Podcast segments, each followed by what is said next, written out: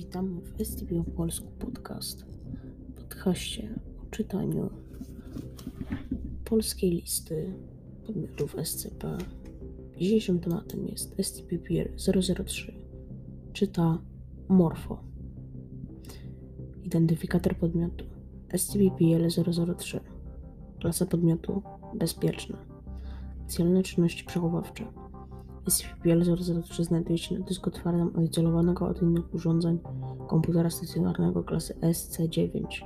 Komputer ten nigdy nie może zostać połączony z siecią komputerową, jeżeli nie jest to sytuacja eksperymentalna, podczas której zezwala się na włączenie urządzenia do w działalności sieci LAN. Połączenie z WAN są zakazane. Komputer znajduje się w standardowym pokoju przechowawczym o niskim priorytecie zabezpieczeń. Aktualne wymiary pomieszczenia wynoszą 2 metry na 2 metry. Komputer jest odłączony od zasilania, a na jego dysku nie znajdują się inne programy niż SCP-PL-003. Dostęp do obiektu zasilanego udziela się naukowcom posiadającym upoważnienie poziomu trzeciego lub wyższego. Dostęp do obiektu wyłączonego udziela się jedynie zespołom konserwacyjnym i technicznym, których wszelkie interakcje z obiektem kontrolowane są przez dowódcę ochrony projektu lub jego zastępcę.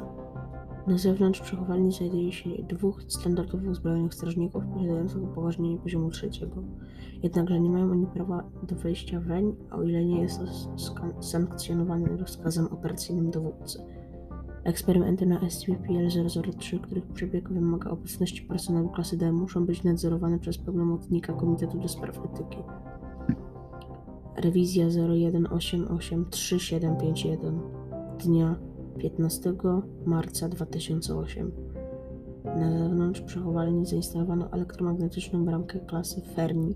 Gdy dyrektor ruchu bramki odnotuje ruch w jego obszarze oddziaływania, zostaje generowany impuls promieni elektromagnetycznych o szerokim widmie, które natężenie pozwala na zniszczenie wszelkich ewentualnych urządzeń, które mogłyby zostać wniesione lub wyniesione do lub z przechowalni. SCP-PL-003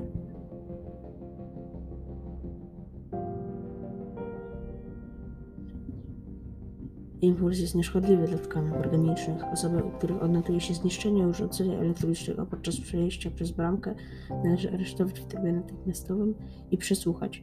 Informacje szczegółowe na temat przebiegu postępowania znajdują się u doktora Fiodora Kotowskiego. Opis SCP-PL-003 to program komputerowy, który można zaliczyć do gatunku gier komputerowych. Jego, jego nazwa brzmi jego nazwa kodowa brzmi Arteusz.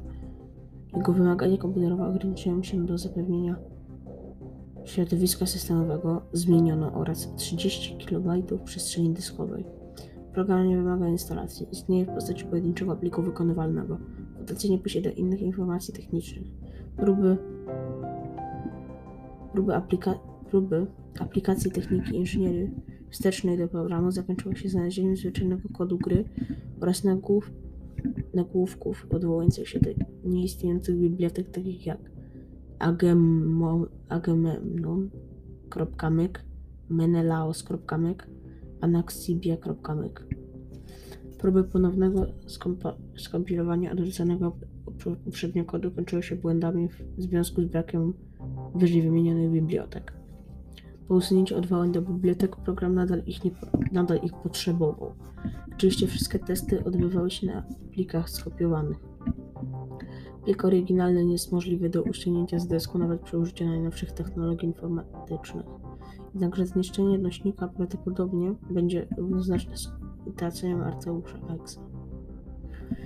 W związku z powyższym plik jest w trakcie kopiowania na inne nośniki celem stawianym przez dowódcę dowództwo objęcie zdobycie informacji o konstrukcji programu, jego bibliotek, twórcy oraz najważniejsze rozwiązanie oraz najważniejsze anomaliach. Zachowanie programu niezgodne z algorytmami kodu prowadzi do stwierdzenia, że pewna jego część, jeżeli nie całość, jest rozumna. Spekulacja ta nie jest jednoznaczna w kwestii istoty rozumności programu. Może on być efektem działania zaawansowanej sztucznej inteligencji bądź samodzielnego, acz naturalnego bytu, który mógł lecz nie musiał być stworzony wraz z programem. Uruchomienie Arteusz Exa.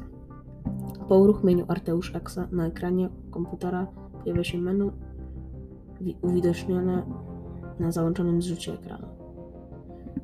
Wybranie opcji czwartej lub jakiegokolwiek innego znaku niż 1, 2, 3 spowoduje zwyczajne wyłączenie procesora procesu Arteusz Exa. Opcja trzecia zmieniono, nie został zaimplementowana przez fundację, spowoduje odświeżenie ekranu. Opcja druga możliwa zmiana koloru okienka białe, czarne. Osoba, która wybierze opcję numer 1 straci na sobą kontrolę i zacznie stukać losowe ciągi znaków na klawiaturze.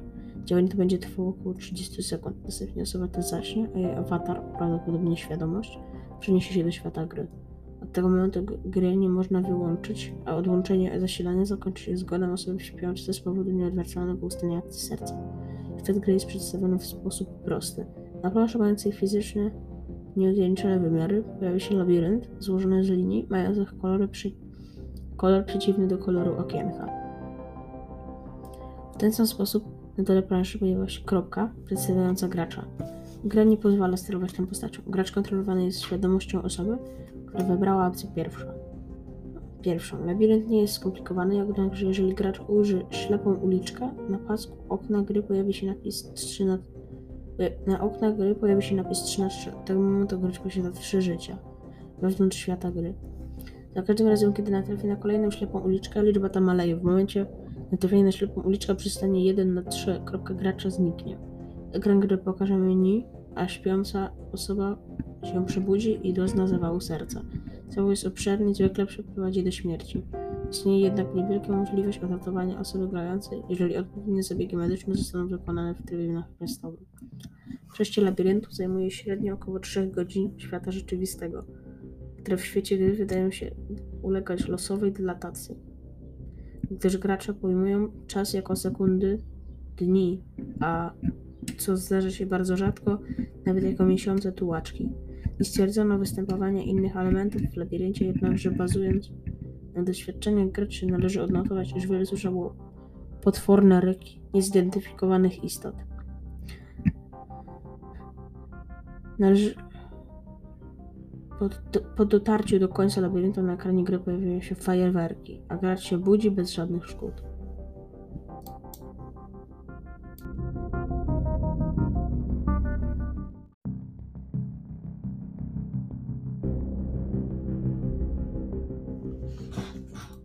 Przesłuchanie gracza, który dotarł do końca labiryntu. Gracz usunięto. Przesłuchujący doktor ocenzurowano.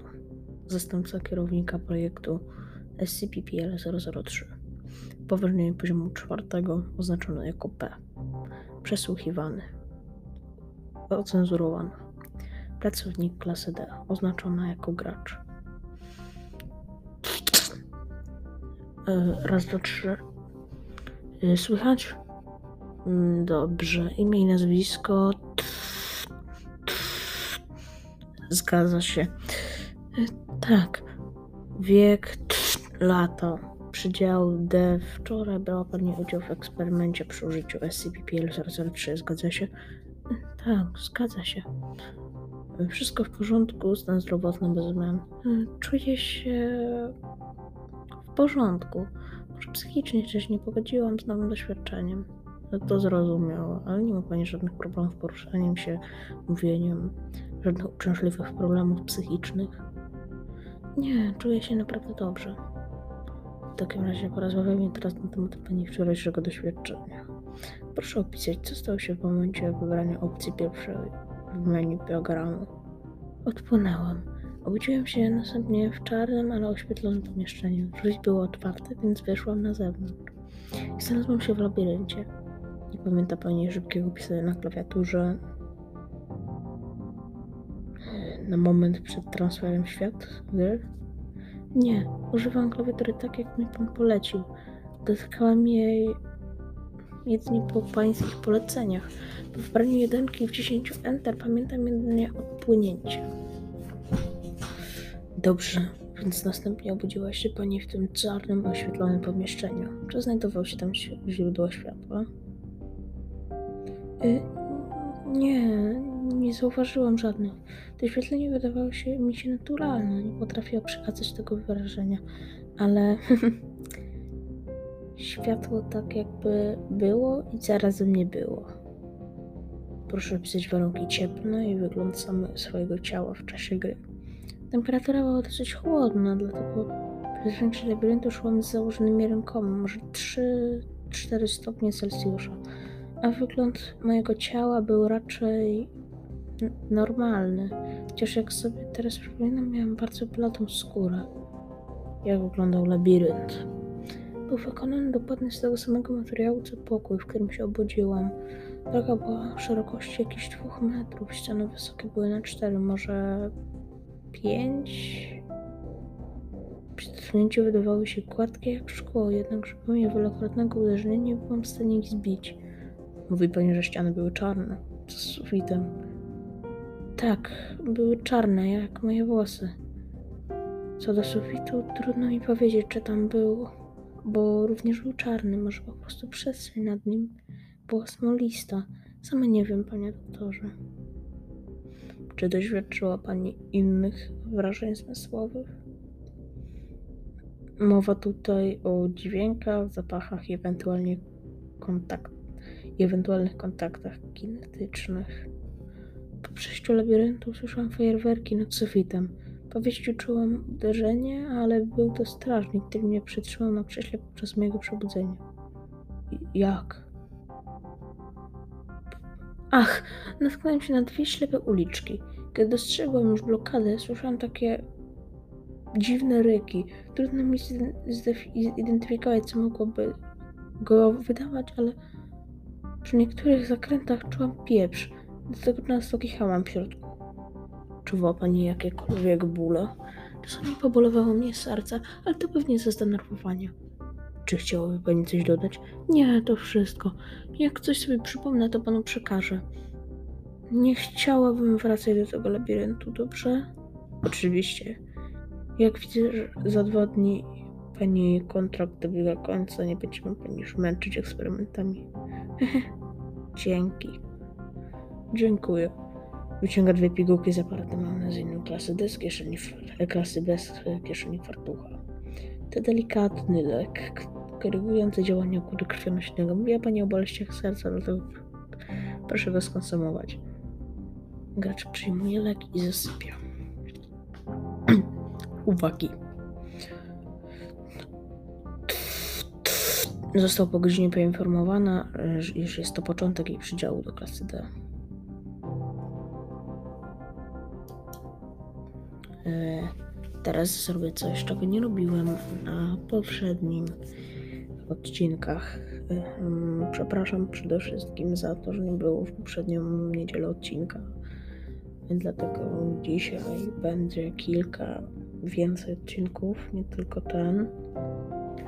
Chciałem także nadmienić, iż zauważyłem, że autor mm, używa czegoś takiego, używa czegoś, co jest niespotykane dosyć, ponieważ używanie środka amnezyjnego klasy B zamiast terminacji jest dosyć, wydaje mi się, mm, niezbyt, w sensie jest, wydaje mi się, że jest taki dosyć ergonomiczny, jest taki, na pewno jest tańszy niż ciągłe mm, używanie nowych ludzi, ale z tego co wiem, to ja raczej y, odnoszę się do tego, że po prostu klasa D się terminuje, a nie wymazuje im się pamięć. Ale to jest tylko moje prywatne zdanie. Y, Dziękuję Wam za wysłuchanie tego odcinka. Mm, chciałem y, także mm, nadmienić, że przepraszam za część z wywiadem, ale nagrywam ją parę godzin przed wróceniem, to godzina 6.30 i przed chwilą wstałem, więc no, musicie mi to wybaczyć. E, ten odcinek nagrał Dr. Morfo, to był SCB, to było SCB Polsku Podcast. I widzimy i słyszymy się w następnym odcinku.